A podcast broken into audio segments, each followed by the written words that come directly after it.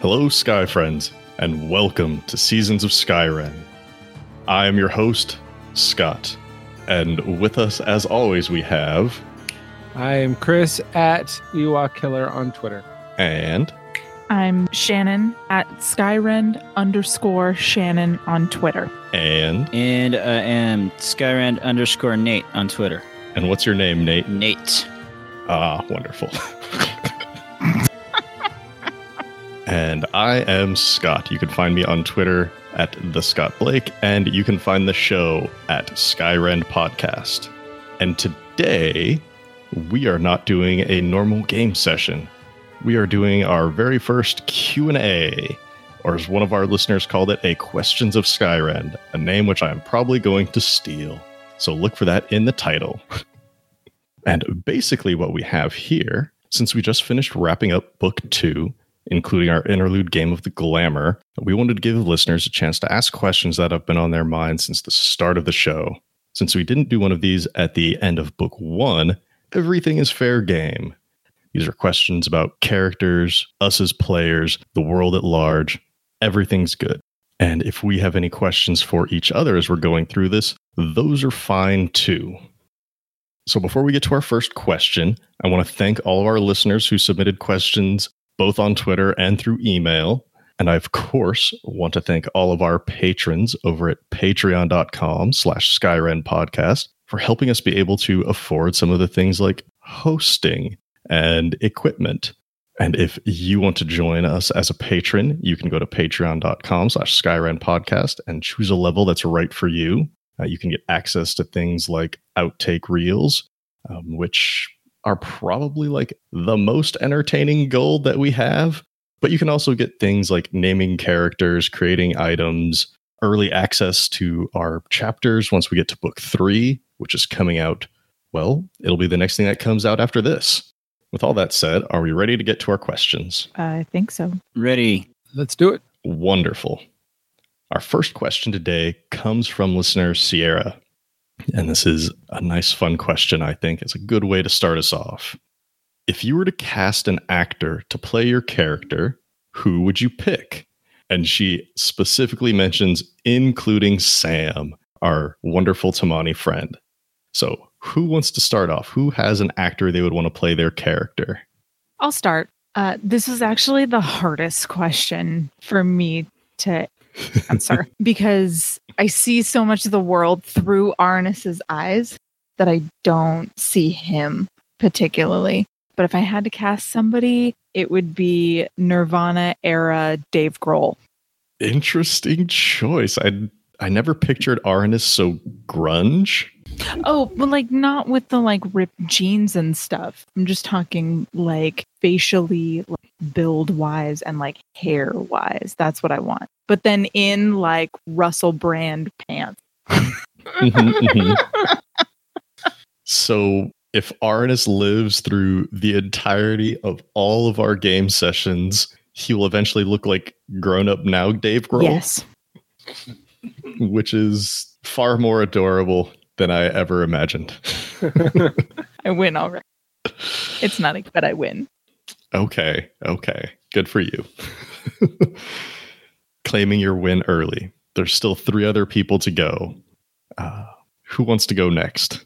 I will. Alrighty, Nate. So I agree with Shannon that this was a super hard question. Ultimately, I think I'm going to have to go like a Matrix era Keanu Reeves, but with a shaved head. But with a shaved head. All right. I like that. I can dig it. I figured since Vale's got like 3 kind of common states we've seen them in, I would cast all 3 of them because I'm that guy. Not just one actor who can play all 3 roles. No, because I figured she'd be looking like other people, right? So, or they would look like other people. So I figured for kind of their base changeling state, I really like Tilda Swinton's look. Especially like if you're a fan of Constantine as the angel in that, she's got a really awesome look that I think fits kind of the changeling style. And then when Vale takes on the persona of Lord Carver, a very young jack of all trades era Bruce Campbell. Also with that kind of like personality was where I pulled from whenever I play Lord Carver, haven't seen in a while.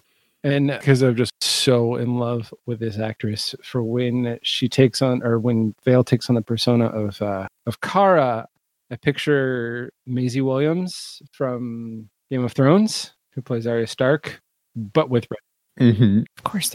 I've always said that Kara was a redhead. Okay. Arya Stark at the beginning of the show or the end of the show? When she's like ultimate badass okay. form. And I think a lot of my, when I picture Vale, a lot of their armor is really similar with the addition of the Assassin's Creed style kind of gauntlet. Okay, very nice. And since we're including Samudio in this, my initial thought for who would play Sam was a scruffy Benjamin Bratt, which I know is not an actor who's on like anybody's radar right now.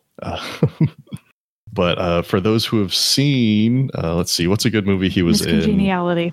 Miss Congeniality, yeah. That one's right there. Right there. He was the agent in that. But he also was on Modern Family. Mm. He's Manny's biological father. But yeah, I pictured like a scruffy version of him. But Chris had some good suggestions in here that were also like very close to making the cut, like a Hugh Jackman type or a young Jimmy Smits, which... Mm. That one also is real good. I like that one a lot. A Legends of the Fall Brad Pitt, though, seemed a little too pretty. It's too pretty. So I left him out. Sam's been on the road a lot. But then Shannon also said Ron Swanson. Yes. Ooh, I can see that. But like with a Nick Offerman, Samudio. I like that image. Would be entertaining. Love it. And then also, what was the other one? Jensen Ackles. Who I had absolutely no idea who he was, but Dean from Supernatural. Yeah.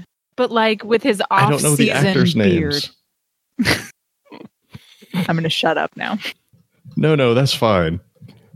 Before we move on to the next question, does anybody have suggestions for who they imagined actors being for other characters, especially Sam, since he's more of a communal character? I would honestly see Sam as like an earlier Jeff Bridges almost, like ooh, I like that. Oh, and then age him into like Iron Man Jeff Bridges, and I see an old Sam totally plump. Yeah, but like Sam is the dude, right? That's Jeff Bridges. Yeah, yeah. Sam is the dude. Yeah. I like that. So Thor. No, specifically not. No, it's way too put together. No, I think he means Endgame Thor. Yeah. Oh. I feel so bad for Thor. Why do you feel bad for him? I mean, like, other than the crippling emotional problems he's going through. That's what I'm talking about. He gets literally the shit into the stick, starting in Dark World, and then he just gets shit on.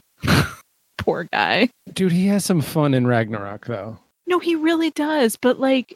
He's like, where is he? He's where the fuck in the universe? Like, that's not fun. Well, the reason for that is because he's so powerful. If you just start throwing him in things, he's the ultimate literal Deus Ex. All right. You don't have to kill everybody, though. I mean, like, literally everybody except Valkyrie. Literally every. Because don't kill Valkyrie. Please don't. Ever. Please don't. She's like the best. Anyway. Okay.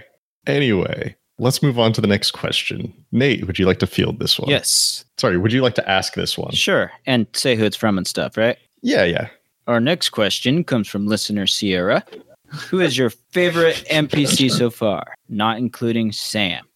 I'll start. That's right, because... Oh, it's good. I was going to say, because Sam is pretty much part of the cast, so... Yeah. I really, and I can't believe I'm going to say this, but I absolutely love to hate Earl.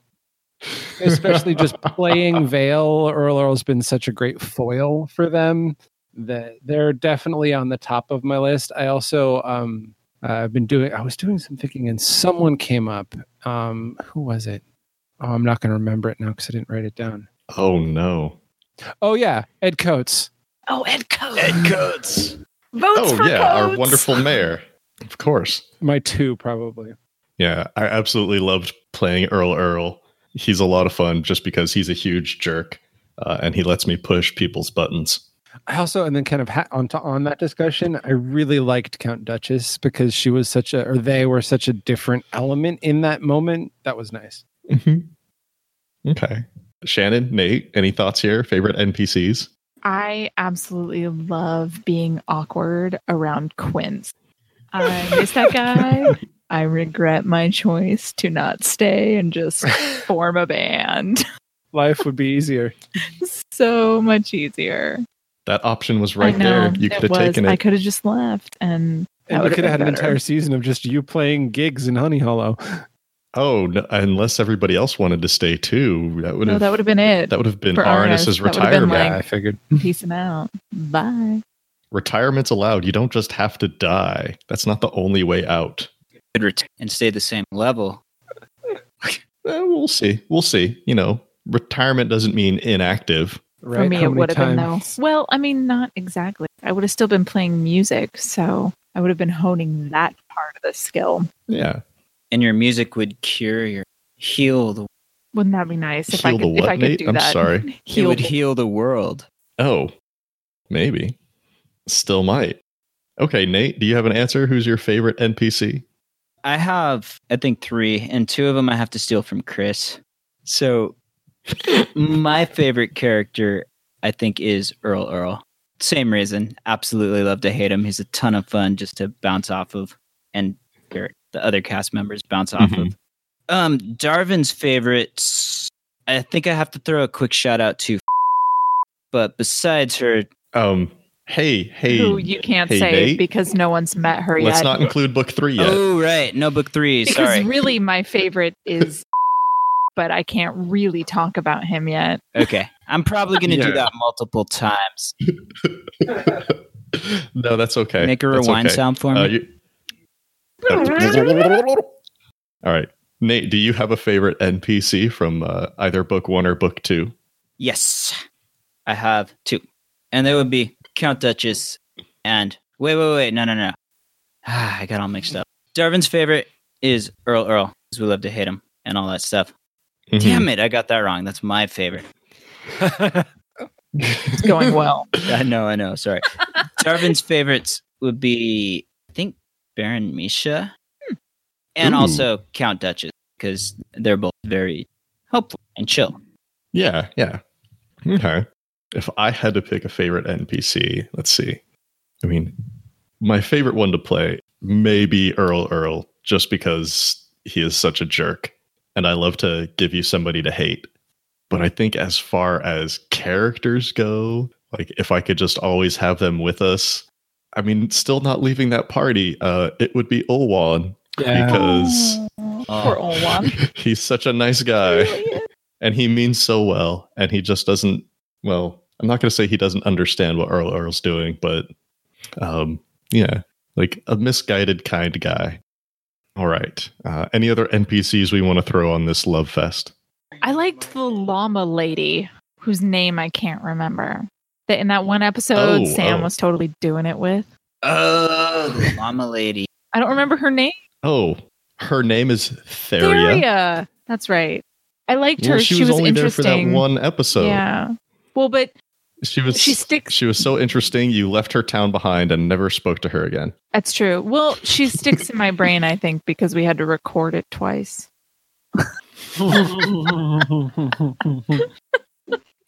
Also fair. What about that one elf from the island?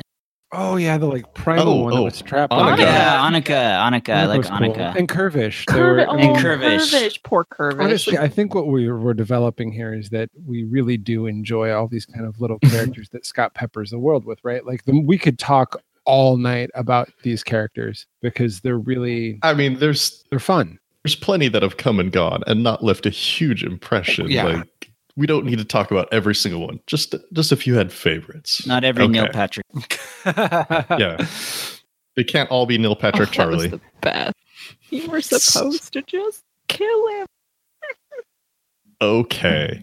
Let's move on to the next question. Chris? Yes. Let me flip over to the document. Of what is your character most proud, and what are they most ashamed, whether past actions or missed opportunities, or not necessarily something they themselves did? could pertain to the people or their families. And this awesome question comes from Jim. Okay. And since this one is about what your characters did, this is for Chris, Nate, and Shannon. So who wants to take the first swing at that? I can go first because I definitely know what Vale's most proud of. And it kind of is a reflection of some of Vale's growth. And it's the self-sacrifice that was a result that led to the loss of their arm. I think they see that as a sign that still value their place in the guild and continue to want to work for it and to improve it. They also can do more and be part of a bigger world, and that it's not all just about assassinations. Yeah, that was a very nice moment with Vale. The thing they're most ashamed of is probably the fact that they haven't killed Earl yet. That task just gets harder and harder now. Yeah. Considering what's happened to Vale. It'll be fine. Hey, maybe one of your friends will take up that task for you. We'll never know. Yeah. See Arnis taking up the task of killing Earl for Vale. All right, Nate or Shannon, proud moments, shameful moments. Okay, I'm ready. I have an answer for this. Okay. Darvin, I think his most proud achievement is probably just his training that he's managed to come up. The thing he's ashamed of is his role in death and Colonel. Wait, I'm sorry, Nate, you cut out there. The death of who? Colonel Faybrook. Oh, Colonel Faybrook. Oh, gosh. Darvin was not at all down, and he felt like he kind of violated his own honor code there. I'd forgotten about Colonel Faybrook there. Yeah, that was unfortunate. A good man had to die that day. To be fair, he was representing a not good regime. True. It's true, but Darvin had made a deal with him, which doesn't like to break his word. Okay, yeah, I can see some shame in that. Shannon, what about Arnis? What do we got going there? Am I allowed to talk about how ashamed I am of what happened to the world, or is that a spoiler? No, I don't think that's a spoiler. That's definitely like the end of book 2, like what happened there was stated and alluded to at the end of the final actual chapter. And then in the glamour session, we just talk about it straight up. So go ahead. Yeah, so he's definitely most ashamed of what his actions did to the larger world. Wait for book 3. See how that plays out. Yeah. To be clear, you're referring to condemning half the world to a very slow and painful process of turning into bone. We're going to call it pulling not quite a Thanos, because you didn't kill them all. You just made them slowly die. Technically, I only killed one dude. Technically. True. And his death killed everybody else. So I didn't Thanos. I Thanos adjacented. All right, Star-Lord. You didn't snap the You're responsible for the withering. You didn't snap the fingers. You just put all the gems in the gauntlet and gave him the gauntlet. Basically, yeah. I mean, it comes to the same thing. He doesn't feel good about it. Yeah. What am I most proud? I think I'm most proud of Karami. Just Karami. Just making it a free city. Something that's free of the monarchy. Like, he didn't want to do it initially, but he's really proud of what they accomplished. Yes, that is definitely something to be proud of. And now half of them are dying. It's fine. You don't know the population makeup of that city. I mean, it may not be, but yes. Sorry, I don't want to belittle your shame. Okay. That's all I got. Anybody else? Anything to add? Well, I think we've all gone at this point. So. Yeah, that's everybody. I'm just trying to think if there's anything I want to add to proud moments for you guys or shameful moments for you guys. I think as a group, the 3 characters, Darvin, Vale, Arnis, I think the thing I'm most proud of in terms of what you as a party did is the Bard's Rebellion, just because it was for one, I was not expecting you to do that at all. And I love being surprised. You're welcome. But also But I'm proud because it's something that was more selfless than not. Like, you could have just ran and gotten out of there, but you took down somebody who was turning the city into a terrible place, and then you stayed around and made sure it got fixed, which was definitely very surprising. Contrary to Darvin's desire to run. Should have run. You could have run. I'm not saying you couldn't, but I'm just saying you didn't. And it was a very proud moment. I don't know if I feel shame on your behalf for anything that you guys have done yet. Not as a whole, as a whole. So yeah, let's go on to the next question.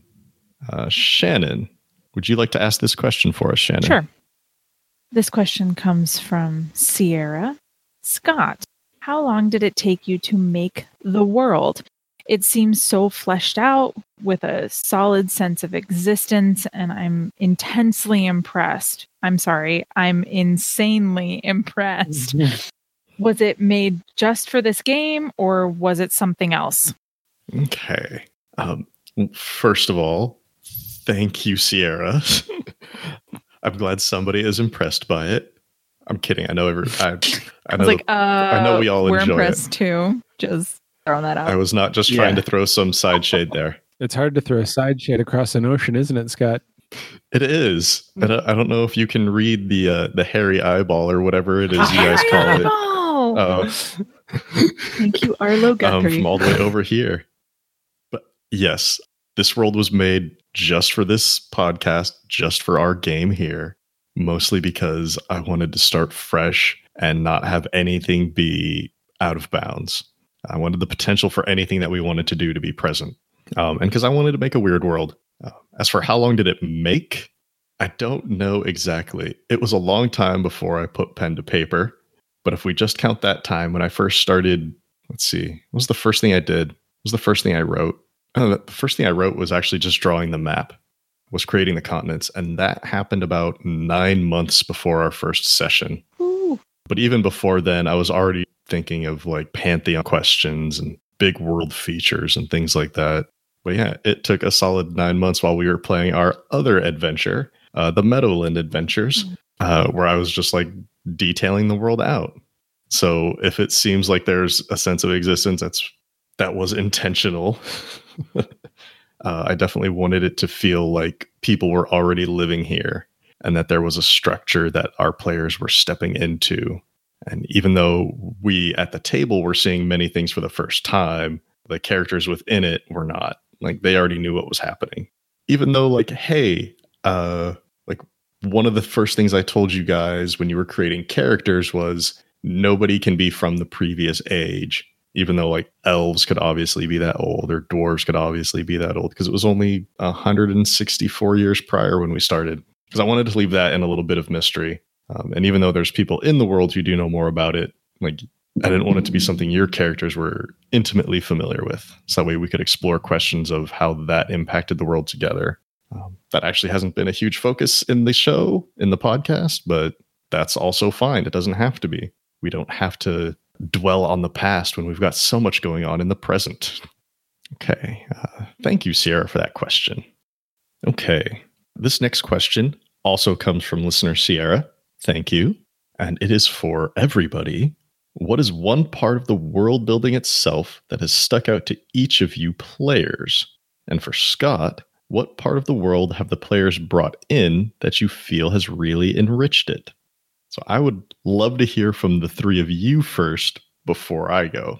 I think the part that's really stuck out to me is the like access we seem to have to gods of any kind, right? Because that's really unusual. Like in D&D, you like regular old D&D, you meet a god every baby, and here it's like every 5 minutes. Oh yeah, I'm the god of like whatever. Whoa, I hi there.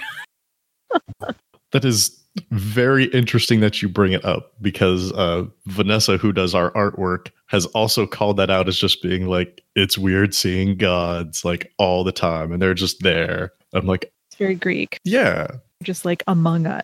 It's like they're doing shit, messing up your world. They've got their own lives, man. Mm-hmm. Yeah. Okay.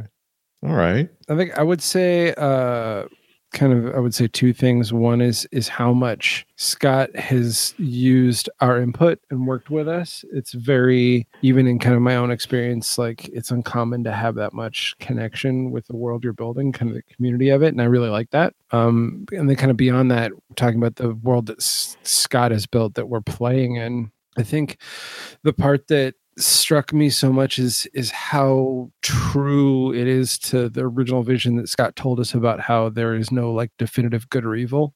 Like every creature we meet is an individual creature first before they're it's a goblin, all goblins are evil. I know Vale has a predisposition to believe all elves are evil because of their personal experiences, but that's personal experience. It's not a cultural expectation, it's fun to play in that world because the D&D world does get kind of locked into, well, you're meeting a chromatic dragon. That's an evil thing.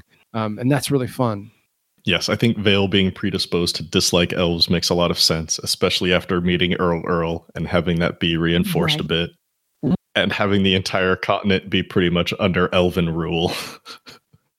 Okay. Nate? Yeah, so two things really. First, and this may have been said, but just the sheer incredible attention to detail. All the gods and continents and cities and characters that a lot of which we haven't even encountered yet. And a ton of stuff. Mm-hmm. The other thing is some of the geography is really interesting, particularly Honey Hollow. Honey Hollow is really cool structurally. Ooh, thank you. I do like Honey Hollow a lot too. Halfling city under the snow. Oh, halfling and orc city under the snow. It's such an interesting combo. Bees. Buzz. Honey and Honey Hollow without bees. Oh, yes, and the bees. Okay. For me, what part of the world have you brought in that I feel has really enriched it? I mean, obviously there's the Bard's Rebellion, because that changed so many things. Just as a whole, it drastically changed the political landscape in the world, and it helped drive a lot of other factors. I think the denouement, the Assassin's Guild, has really helped to enrich the world.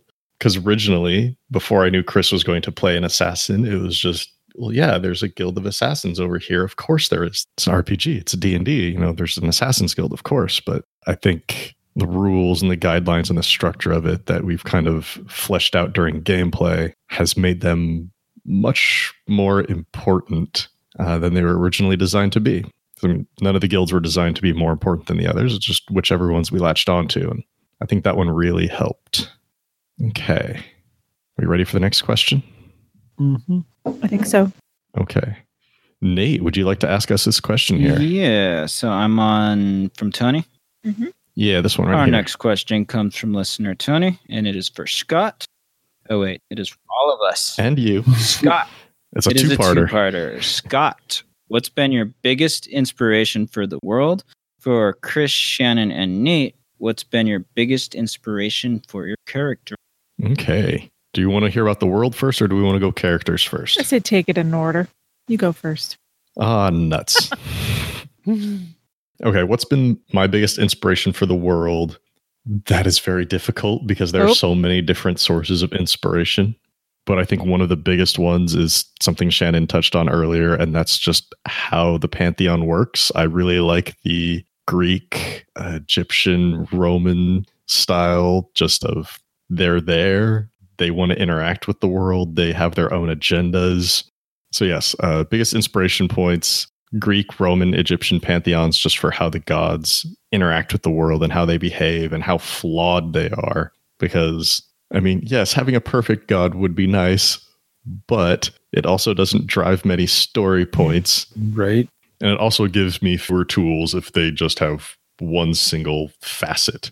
But having as many as we do, like drawing from that and like, these are gods of things. Well, in our world, they're gods of peoples. With the exception of a few. Other than that, what's been my biggest inspiration? I mean, it's hard not to say Tolkien, just Lord of the Rings world. Not that the characters themselves are being used, but just the grandness of the setting, the lived-in feeling of it. Things like, to really pull out of left field here, Star Trek Deep Space Nine. There are so many great characters in that. What's the line? I forget which season it's in, but regarding Garrick, if you have seen the show, you'll understand what I'm talking about here. there's one point where he's explaining his backstory, and it's of course filled with lies, and the crew is trying to figure out what exactly is the truth of it. How do they help him? And they get to his old mentor, who says of Garrick, "Ah, yes, why tell the truth when a lie would do?" And I think that has definitely shaped a lot of things that powers in the background have been doing. Because to say that everybody's acting in truth would not be accurate. Mm-hmm. There's a lot of things that people are doing in the world that are shrouded in lies, and that's the face they put forward. Chris, Shannon, Nate, do you want to take a stab at what inspired your characters? I can jump on it. I think it's interesting because my inspiration has changed over the course. When we first started, and I think it's very clear in who Vale is, it was very inspired by the, not so much an individual character, but the Assassin's Creed mythology was really inspiring. And then this kind of secondary inspiration from the Brotherhood from Skyrim, and wanting to play a character that in this world is an assassin, but still is kind of something more than that. Mm-hmm. And then since I started watching Game of Thrones recently, yes, we came late to the table, but we did watch it recently with an intention. We didn't want to start watching it till it was over so we could watch it all. There's a reason why I brought up Arya Stark earlier, and it's because I think I see a lot of what I wanted to do with Vale in that character, the idea of like, they're an assassin, but there's a path that led them there, and there's more to that character. So that's kind of where I come from. Mm, okay. Very nice. Nate? I can go. I'm ready, I think. All right, let's hear it. Basically, Batman plus murder. Murder Batman.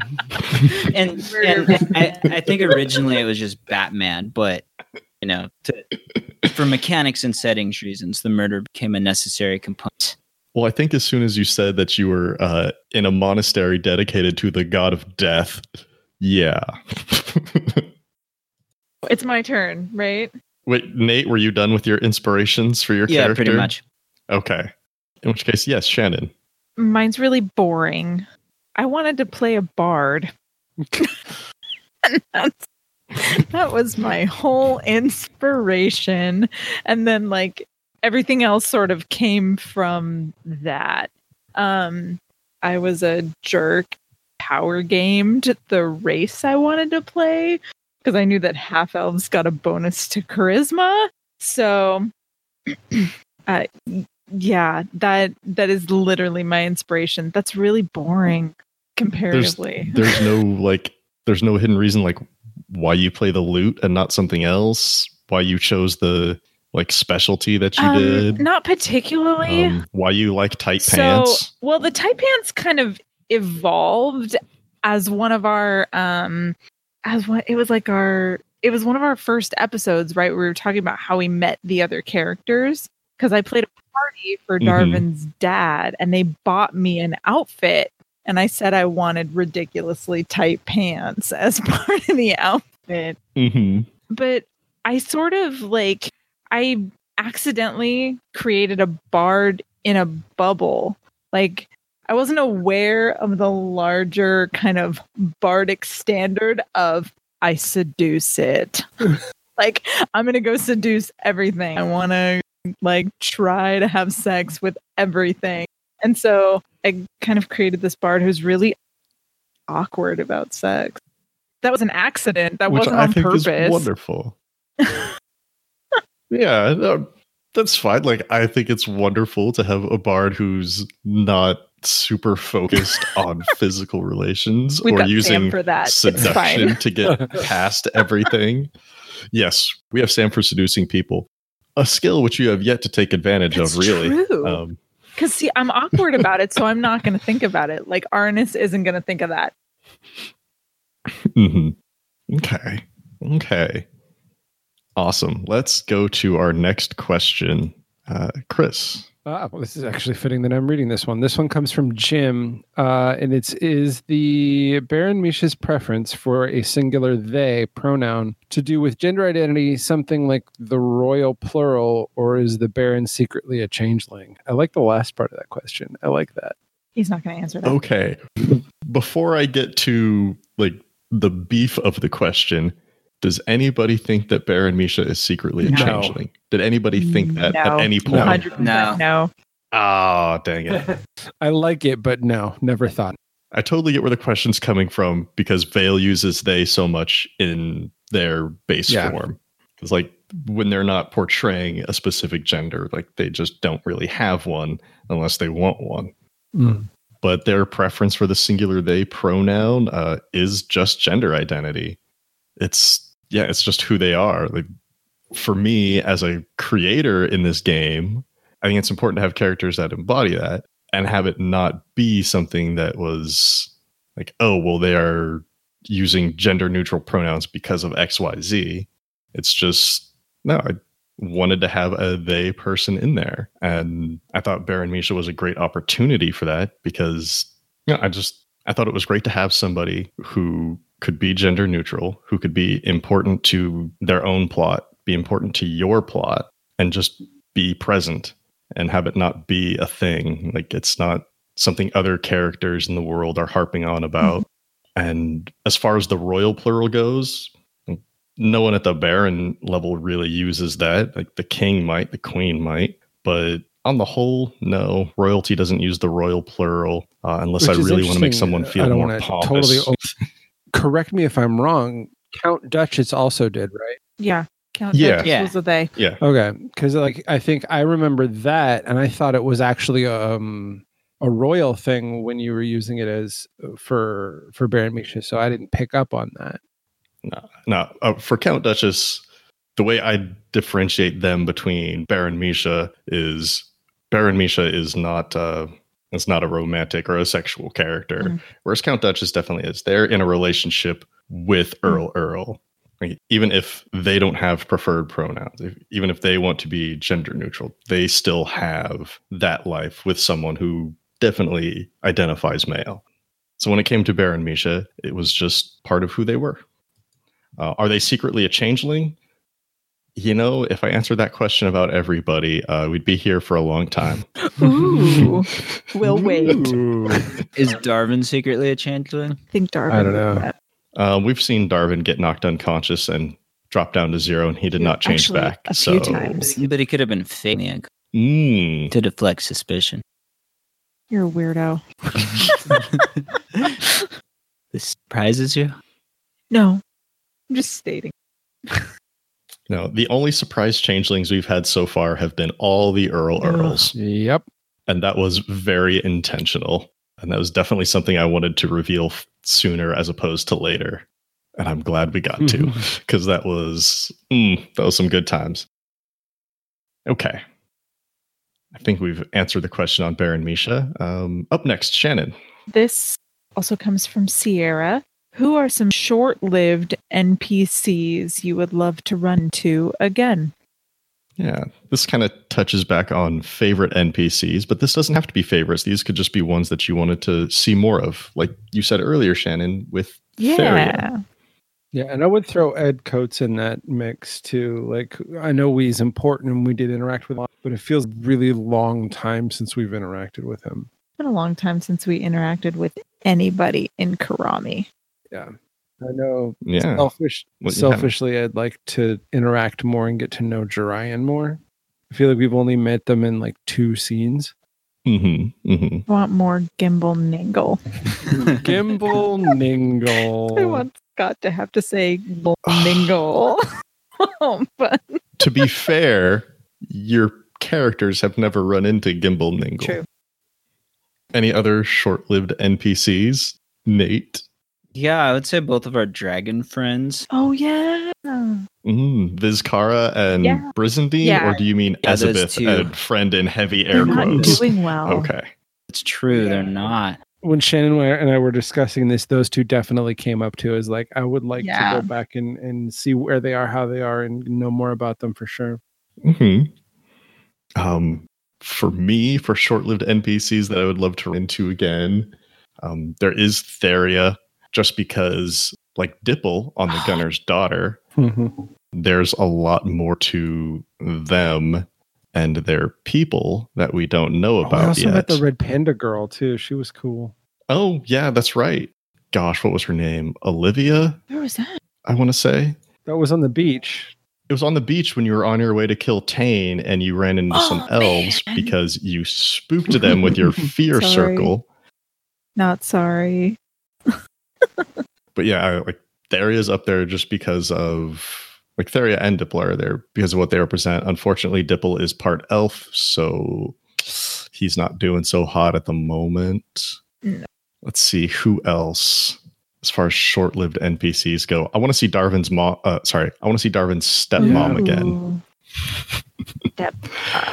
Oh yeah, she was fun. Just as much as I want to see Arnis's relations again as well. No. Arnis's family. Your mom. Fun.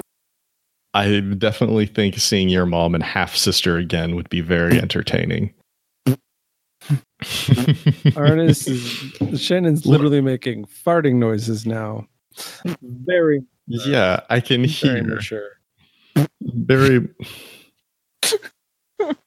You've spent all of like. I'm sorry. Am I supposed to be happy? Less than an afternoon with them. Refuses to acknowledge me. Your half sister doesn't know that you're related. My half sister can kiss my half ass.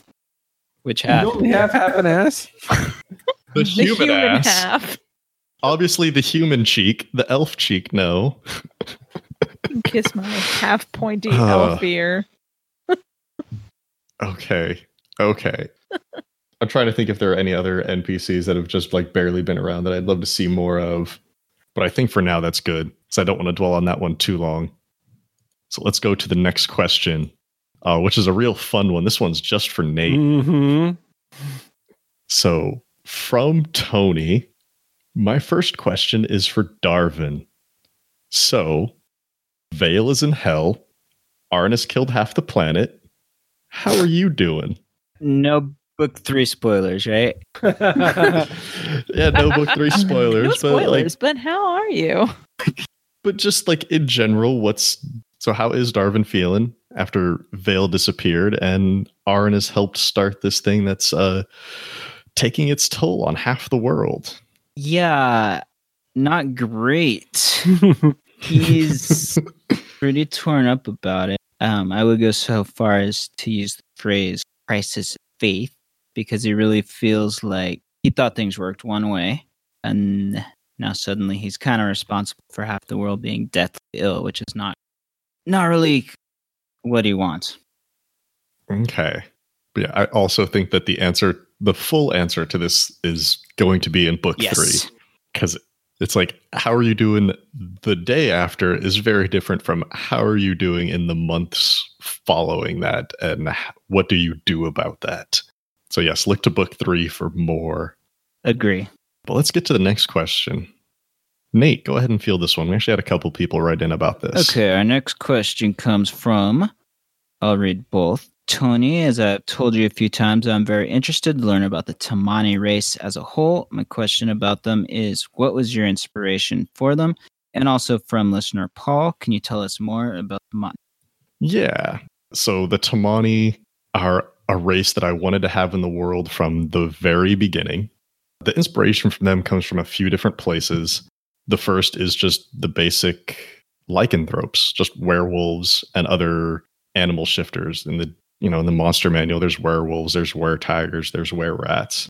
And I wanted a different spin on those, which is partially where the Tamani came from. Another source of inspiration for that was, I wish I had done my research right before recording this, because I can't tell you the name of the episode exactly. But I want to say it was from at least a year ago, an episode of the podcast DM's Block, which is full of great information. And you should definitely check them out if you're a DM or if you just want to hear about cool D&D shit. But they were talking about, what was it? I believe it was one of their sections where they're using art as inspiration for world building. And it was about this warrior who is riding into battle on a white tiger. And like, how are they connected? And a lot of it kind of went the path of like companion animal, like what rangers would have, or familiar, like what a wizard would have. I just wanted to take that one step further because mechanically speaking, in 5th edition Dungeons and Dragons, companion animals are weak. Mm-hmm. They are great for utility stuff, but if you have them in a battle, there's a real good chance they're going to die if anybody targets them, just because they're kind of capped at where their AC and health can be. So I kind of fused those two things together and thought about weird creatures as being able to separate themselves, well, as weird creatures being able to separate into their two component parts to be both a humanoid and an animal. And I guess like humanoid should be taken very broadly because there's not really any race that I think would not be capable of being a Tamani in our world. It would just get a little bit weirder when it was like a plant-based Tamani, but who knows? Maybe those exist out there somewhere. So yeah, that's mostly what it was. Just like finding a way to take were creatures in a different direction. I mean, tying back to something like Game of Thrones, where you have the skin changers, the skinwalkers, being able to just see through their eyes and like take control of them, which I thought was a really cool power, but it's so much more putting yourself onto or into this creature, which we saw like, hey, spoiler alert for this show. Oh, wait, no, I don't know where you and Shannon are at, so no, I'm not going to spoil this. We finished it. We watched the whole thing. Yeah. Oh, you finished the series. Cool. So, like, spoiler alert for everybody else then. If you haven't seen through Game of Thrones, take a quick, like, 30-second fast forward. As we see when Bran interacts with Hodor, totally fucks him up. Not good times. And I wanted this to be a much more symbiotic relationship, and having them be actually the one and the same person was very important for me. And when I was doing research into different types of skinwalkers, shapeshifters, lycanthropes, I found a very interesting little tidbit, which is where the Tamani name actually comes from. I think I originally found this in Wikipedia, but they definitely took right from this article on travelingwithintheworld.ning.com, which they definitely stole from this one website. And this is in Melanesia. In Melanesia, there's a belief in the Tamaniu or Atai, which is an animal counterpart to a person. Could be an eel, shark, lizard, or some other creature. The creature is corporeal, can understand human speech, and shares the same soul as its master, leading to legends which have many characteristics typical of both shapeshifter tales, such as any death or injury affecting both forms at once. And it was that sharing of the soul thing here and here that really caught my eye. And yeah, I basically took that term there that they used, Tamaniu, and dropped the last letter, and that's where we got Tamani from.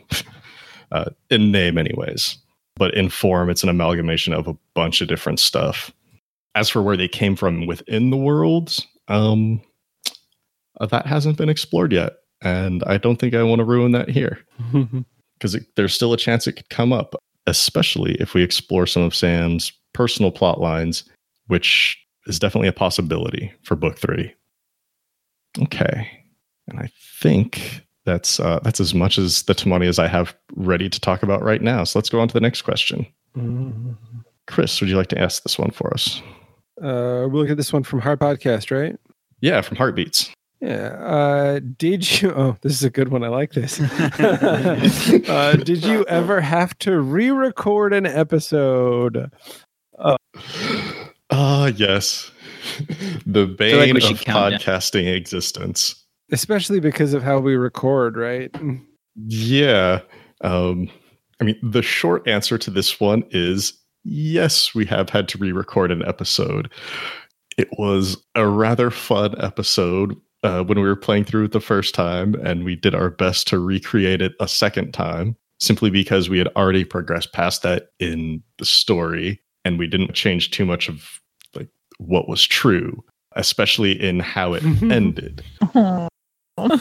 This was a very fun episode where Vale hung back at the wagon on the side of the road in the snow with Ulwan and Earl Earl, while Arnis and Darvin were...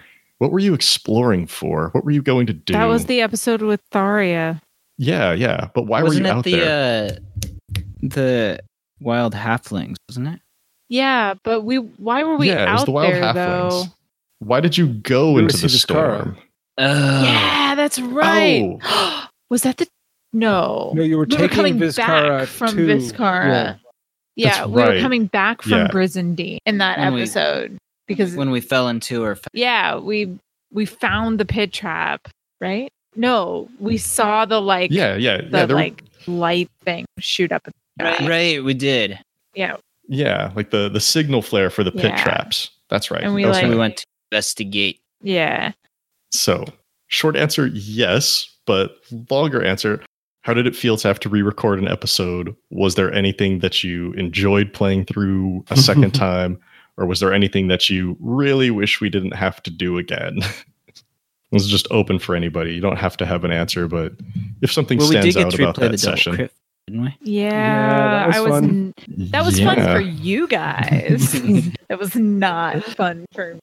I don't know what you're talking about. Like, having to do that twice was not super fun. It was devastating enough first time. It's just too bad we don't have that original devastation on tape. Yeah, I know. I miss that so much.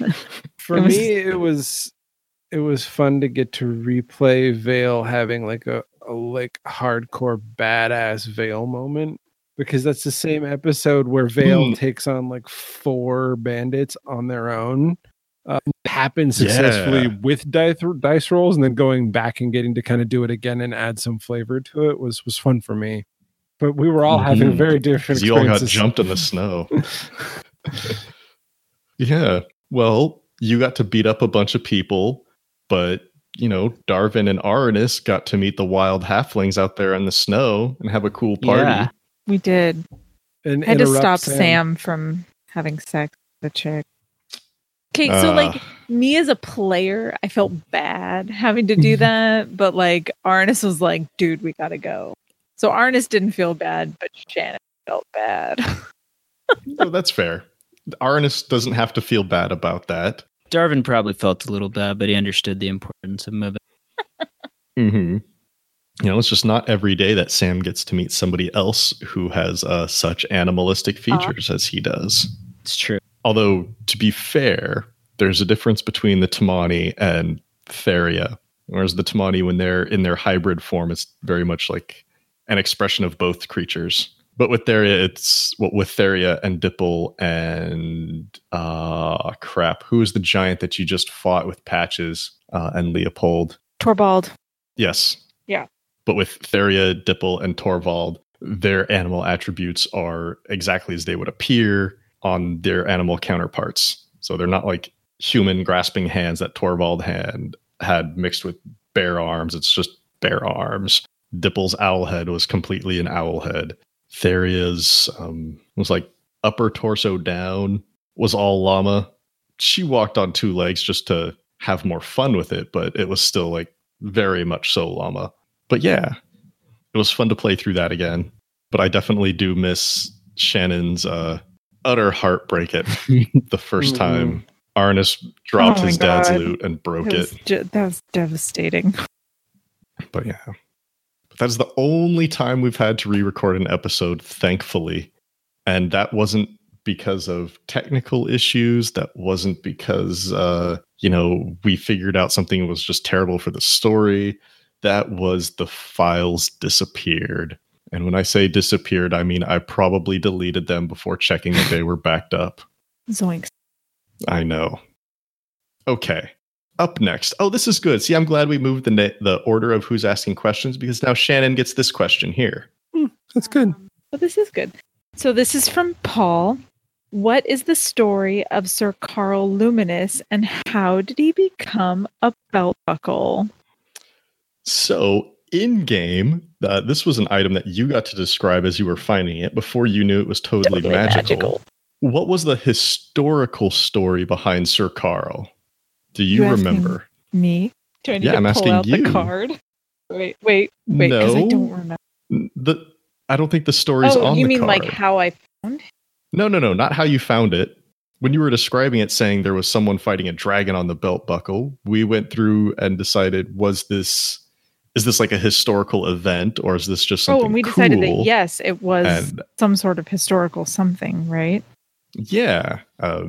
At the table, we kind of created this story of a knight who was fighting a dragon, left kind of open-end as to whether or not he won, but there was light shooting out of his flail and It was like this epic battle scene that anybody who knew a little bit of history, you know, might recognize.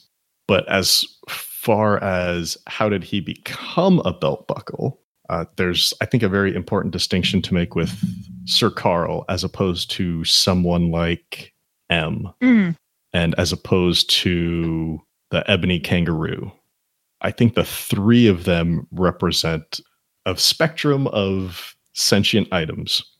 The Ebony Kangaroo is definitely just this magical little statue that was imbued to take its animal form and carry out these very simple tasks. M, on the other side, is definitely a living spirit who is attached to this item somehow. Carl is somewhere in between. When you summon Sir Carl, you are summoning a little wonderful little dude who acts on his own alignment and his own beliefs, but it's not the actual Sir Carl. This is an item that was affected by the changing of the magic that we kind of went into at the very beginning of the podcast, and that we got into later with moving magic between items, and became like an animated version of the ideal Sir Carl, which is pretty much where he came from. So it's not like you need to free him from the belt buckle to let him go live out his human life or to let him go rest in peace. I'm not saying you couldn't do that if you wanted to find a way, but he's not like M, where he's like, no, definitely a soul attached there. All right. Next question here. Oh, second to last question. This one comes from Paul. What's the biggest thing or the thing you were most excited about that the players just walked past and never noticed? This question is definitely directed more at me, but I'm curious if there's anything that you guys saw that you were really excited about but just didn't interact with. Chris is just going to say right now, ask me in book 3, because there's some fun stuff we've recorded, but I'm not giving away any spoilers because I was told not to. Fair. First thing that comes to mind is that whirlpool. Oh, the whirlpool. Yeah. The whirlpool there down like, in the Patches Leopold fight. Want the shiny. Maybe not. So curious about the shiny. Oh, no. You're talking about on the island. Okay. Yeah. The island. Yeah. Oh, that whirlpool. Sorry. The island whirlpool. The island, yeah. Sorry, there's been a couple of whirlpools. Okay, yes. I'm definitely going to go with Nate on at least part of my answer to be the whirlpool on the Moaning Island, or in the Moaning Island, just because, yeah, Annika's ship was down there at the bottom of it. And there's so much story stuff in there. Part of that was just revealing her identity. You could have known she was a princess earlier, and maybe you wouldn't have taken her back to the royals. Who knows? My bad. Maybe you wouldn't have agreed to let Olwenir take her. And maybe, you know, her and Kervish could have been still at your side. Who knows? Dude, having Kervish as a companion would be awesome. You want to mess with us? Tell that to my friend. That was definitely up there as far as a good book 2 thing. Book 1, there's definitely a couple more secrets in Earl that you guys just didn't happen to do. But I think once you picked that fight with the Earls and Olwenir, those avenues got cut off real fast. Because, yeah, I mean, I don't want to... Let's see. No, you guys don't have any control yet in the city of Earl, so I don't want to just give it away. Yeah, see, my bet was you weren't even going to answer the question at all. Right? Well, it's hard, because if it's something that didn't matter anymore, like in the very early episodes, what were those eyes following you on the road? Guess what? I'm still not going to answer that question, because it's still important. Let's see. Anything else that was big and exciting that you just walked past or never noticed that I actually can talk about? I feel like there was more that we could have explored with the undead in that town that we passed through really early on with the goblin. Medullary Hill. Yeah, in Medullary Hill. Yeah, there's definitely more about them, but I mean, the main reason that town was in place was to just prove that the undead were gone and that there was no more of that. Did we Is that the fight where we saw a like quote unquote like werewolf just like that was wrecking the first a dude? Time I think he dropped. Yeah, but that was Sam, right? Yeah, it was the first time he. No, it was Sam. Took us a long time to figure out it was. Because like when it was like, hey, where'd Sam go? And it was like, I don't know, where'd Sam go? It's like I know. Yeah, saw, he like, was. Yeah, we heard like a. It sounded like a wolfy like something, mm-hmm. just like wrecking. Yeah, dude. That's true. That was the first hint of that. I mean, you all eventually got to Sam's secret at that point because I couldn't sit on that forever. I still thought Sam was a level. So hard Ranger. To just. He's just being a jerk because in the game that he runs, we thought my aunt was a level 20 Ranger. Turns out she just had a level 20 dagger. There's recordings of that joke though, where I repeatedly was saying Sam's a level 20 Ranger. Yeah. Oh yeah. No, that definitely happened a lot, even way back in the day. Okay. Here's a very good one from book one. Something that I was very excited about that you just walked past. When you first got to the city of Earl, you paid a visit to the denouement headquarters there, and Vale decided, no, I don't want a job here. And I was like, dang it. Because they would have given Vale an assignment. Ooh, yeah. Interesting. They absolutely had an assignment there for Vale, one that they had not been able to complete because of changeling-related reasons. The slot picking. And tangentially tying on to that, Corm had mentioned that there was someone pulling some denouement strings that he was not happy with. And we just kind of never went anywhere with that. That's right. That never got followed. It was probably Pat. Probably. The guy's a But bitch. It is what it is. Worse. But I feel like there are definitely the possibility to go back to that with things that are going on. Wink. Dang. Nudge. Yeah. Nudge. Hey. Watch those spoilers. That's a wink. Winky, winky. Uh-huh. Nudgy, that's a very nudgy. Knowing wink. I didn't see. So, any other answers to something that you were excited about that we didn't explore or that you really wanted to explore before we get to this last pair of questions? There's one more thing, but it's more minor. Okay, that's fine. When we first started, correct me if I'm wrong, but I feel like there was hints that there was something watching us like at night, like there are always eyes or something. And we never knew what to do about that. So we never. Yeah, that was actually one of the first things I mentioned. You might not have heard me when I was cutting in and out. That's probably what it was. But yeah, those eyes that were watching you when you were on the road definitely had like a whole thing behind them. We were just like, nope. And nope, definitely. Nope. I tried to leave breadcrumbs for you guys, but I guess you just wanted to starve yourself. No, that's fine. That was dinner? There's definitely something behind that. And I was there eating definitely is still something jerky? Behind that. God damn it. Fish jerky is probably hella good. No, it is really good. Like salmon jerky good, right? It sounds amazing. That is bomb ass. How did we get to fish jerky now? One of the barrels in Sam's wagon, fish jerky. I thought it was Yeah. It was. Well, you said if you guys didn't want something to eat, and I said that was dinner? I was eating fish jerky. I'd rather have fish jerky than bread. I'm assuming the eyeballs didn't belong to breadcrumbs. Or to fish. They weren't fish eyeballs. Land fish. But yes, there is more to that, which we may still have a chance to explore. It definitely would have been far more important if you had done it early on for reasons. To drop more hints, for reasons relating to that big owl that's tried to kill everybody at the party. That's right. The big owl that like fucked everybody up. Yeah, we're all owl, right? I tried to sleep and then died. I was sad. Right? They died, right? Yeah. Yeah. A lot of people ended up dying there. Some of them by owl, some of them by other sinister hands. Vale. Darvin. Meanwhile, I was being paid by them, so I was trying to save them. Mm-hmm. Okay. Let's move on to the last pair of questions. These are definitely very similar. So, Nate, take us away. Okay. From Sierra, how would your characters from the start of the campaign feel about how they have become now? They've changed so much, and I was wondering how their old selves would feel about the change.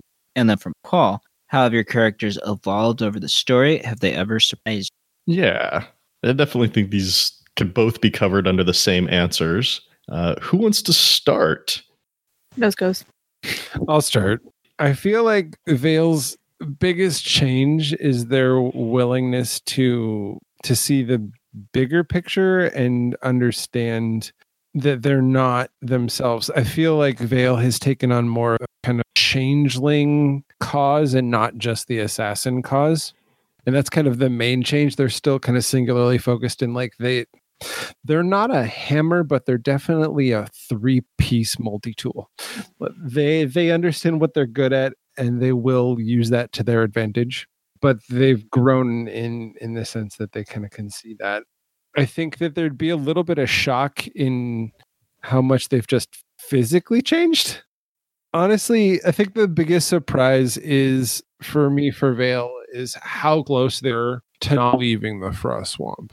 There was very, very much a lot of conflict inside me as a player in those last moments before they left, because they had given so much to the grung of the Frost Swamp, and just kind of that sacrifice they had keyed into and were like, if I've given my arm, I want to make sure that they live and that it wasn't for nothing.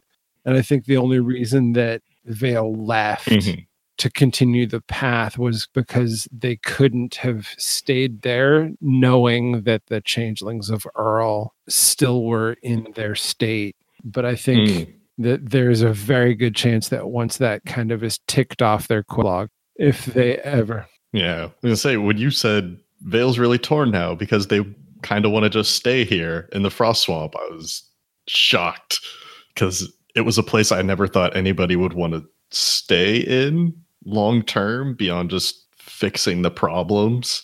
I wasn't expecting any sort of personal connections with that between your players and the NPCs there. I'm glad it happened. It was just kind of a surprise. It was very nice, though. Nate or Shannon? I think that old Arnis would not even be able to handle new Arnis. Like, Arnis from the beginning of this game was like, I live in this town. I play in this bar every night. That's what I do. I'm good at it. Everything is fine. And would just be like, I did what now? With who? To who? Like, wouldn't even be able to comprehend what Arnis has done in the meantime. Go ahead. Do you think old Arnis and current Arnis could be friends? I feel like their relationship would be a little bit like Arnis and Quince's relationship, because I don't know that they would really understand each other, right? They're just, their motivations are so different that old Arnis would keep trying to get new Arnis to just stick around and form a band. And new Arnis is like, but we're all dying. Okay. So I just have to partner up old Arnis with Quince to convince new Arnis to join a band. And I think, like, it's actually surprised me over, like, in little tiny bits over the course of the story, how Arnis is uncomfortable about intimacy. Like I've said it before, I didn't do that on purpose. But, like, when he confronted those two, like, groupies, he kind of can't. He couldn't handle it. And I'm like, oh, I didn't expect that. I didn't expect him to be uncomfortable in that situation. But I'm like, but it felt right. It felt like what he would have done. And I'm like, oh, I guess this is part of the character now. Yeah. Sometimes you don't know who you are until it, like, you're confronted with that situation. I'm glad that we're learning about our own characters even as we're playing them. It's very fun. Nate, Mr. Question Asker. So basically there's two things First, he's gotten much snarkier, right? Yeah, definitely. Snarky Darvin. Which I think is just... Oh, for snark. Mostly my own inability to not be a smartass, right? Like, he was supposed to be Batman, who's a smartass. And that wasn't on purpose. Mm-hmm. Hey, maybe you're more a Terry McGinnis Batman and less a Bruce Wayne Batman. Maybe. That could be. But the other thing I think is that the world is just so much bigger than his. Other people matter now. Before they didn't. And things outside of the monastery, too. Like, he's driven by more than just God. Conflicting. Super conflicting. Mm-hmm. Okay. How do you think Darvin at the start of the story would react to seeing Darvin now? No book 3 spoilers. Oh, my God. Right. No book 3 spoilers. But end of book 2. With the exception of what he sees as the misdeed surrounding the death of Colonel Faybrook, which he does have a lot of shame about, which I've already mentioned. I think he'd be mostly okay with it. Like, Okay, so I'm a smartass now. I don't see a huge, like, I don't want to, you know, I don't see that he's got anything that the original character would have stood against. Okay. Very fair. Let's see, what do I there's definitely some things I want to say here, not just about Darvin or Arnis or just Vale, but like, as a whole, I mean, I can't personally speak to how that's not something I can really speak to. That is definitely all through your own lens. But as far as have you ever surprised me? Absolutely.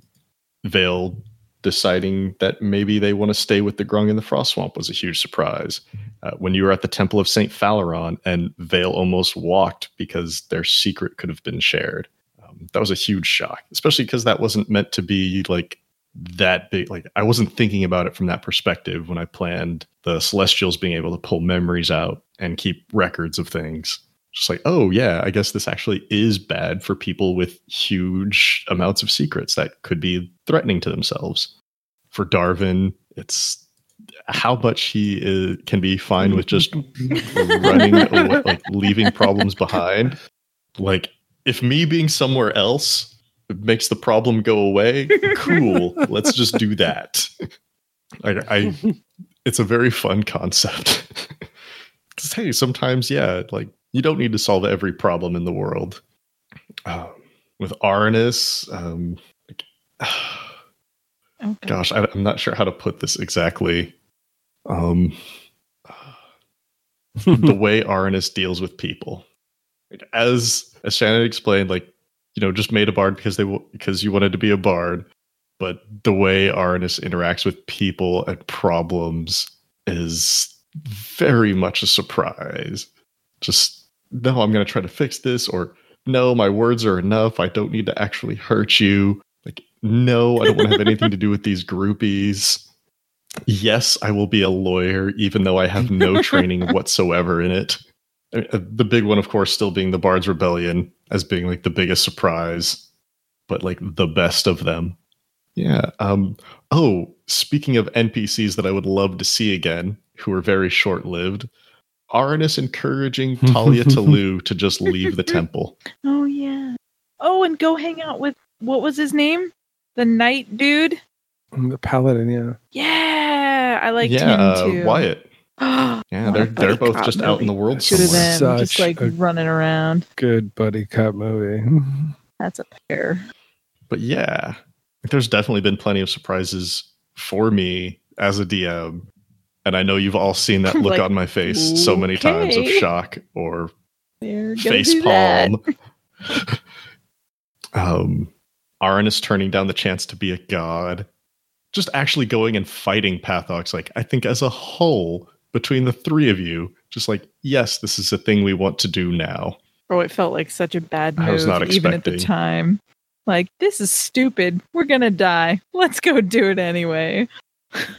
Like, Coram was pressuring you for very selfish reasons, and you just gave in. You're like, okay, fine. Like, oh, okay. When a god tells you it's urgent, you tend to listen. And yeah. Not just any god, but the god of death who has your marker. Right? Yeah. But yeah, I think every surprise that I've seen from your characters has been great, even if it's had terrible consequences. I just love watching what you guys do. love seeing how you change the world and make it more your own instead of just this place that I made. And yeah, and with that, we are all out of questions unless somebody here on the mic has a question that they want to ask about book one or book two. I'm thinking. We're all kind of sitting at the table thinking. Mm-hmm. I mean, if you don't have any questions, that's fine. Okay. If you don't have any questions, I certainly have one question for everybody here on mic. A single question. Yes. Yes. Are you ready? Okay. My question for everyone. What are you most looking forward to in book three? I'll go first. Without spoilers. Fixing what I broke. I'll just leave it at that. I will say finding out what the hell's going on with Vale. Does that fall into fixing what I broke? Because I feel like it's all connected. Oh yeah, those are tied together. No. I mean, they're related, but fixing the withering may not do anything for Vale, and vice versa. Yes, that's fair. All right. So I'm going to second both of those two answers. I would love to know more about the withering and how, if we're going to solve it. And also very curious as to Vale's state and how, well, I guess we know how, but how we're going to get them out. If we're going to get them out, these are tremendously suspenseful. Mm-hmm. Book three for me is just constantly rolling survival checks every game. All right. And with that, I think we are wrapping up our first ever Questions of Skyrend. It's been a wonderful 3 hours, which I hope to be edited down to much less than that. Especially considering the first hour was us just messing around. Well, yeah. Oh, at least the first hour was us just like, why doesn't this work? Nothing works. The cake is broken. Oh, there's food. And it was Chris sober. Is falling down. It was before I drank a keg. That was so funny. Okay. Let's come back from the jokes. Because I definitely want to do like a wrap up. Okay. Get to the end of this. Yeah. I want to get to a wrap up. So yes, that brings us to the very end of our first Questions of Skyrend, covering books 1 and 2. I want to thank again everybody who sent in their questions through email and Twitter. It's wonderful to hear from you. And if you have more questions, by all means, keep sending those our way. If we get enough, we may have to do another Q&A before the end of book 3. Who knows? I want to thank all of our patrons again over at patreon.com/Skyrend for helping make everything here possible. I want to thank Shannon, Chris, and Nate for being such amazing players and rolling with so many of the just insane things that happen in this world, and for making it a better place. And thanks, of course, as always, to Daryl Reconos for our wonderful podcast music, and to Vanessa Blockland for our wonderful podcast art. They have been staples in the show ever since day one. And with that, we are truly done. Thank you, everybody, for listening. We hope you enjoyed the Q&A session here. And stay tuned for Book 3 coming soon. A reminder that all of our Patreon patrons at the $10 and up level will get early access to all of our chapters from Book 3 on out. So if you want to hear it a week earlier than the normal feed, by all means, come over to Patreon, lend us some money, and we'll pay it back to you in awesome story. Until then, thank you.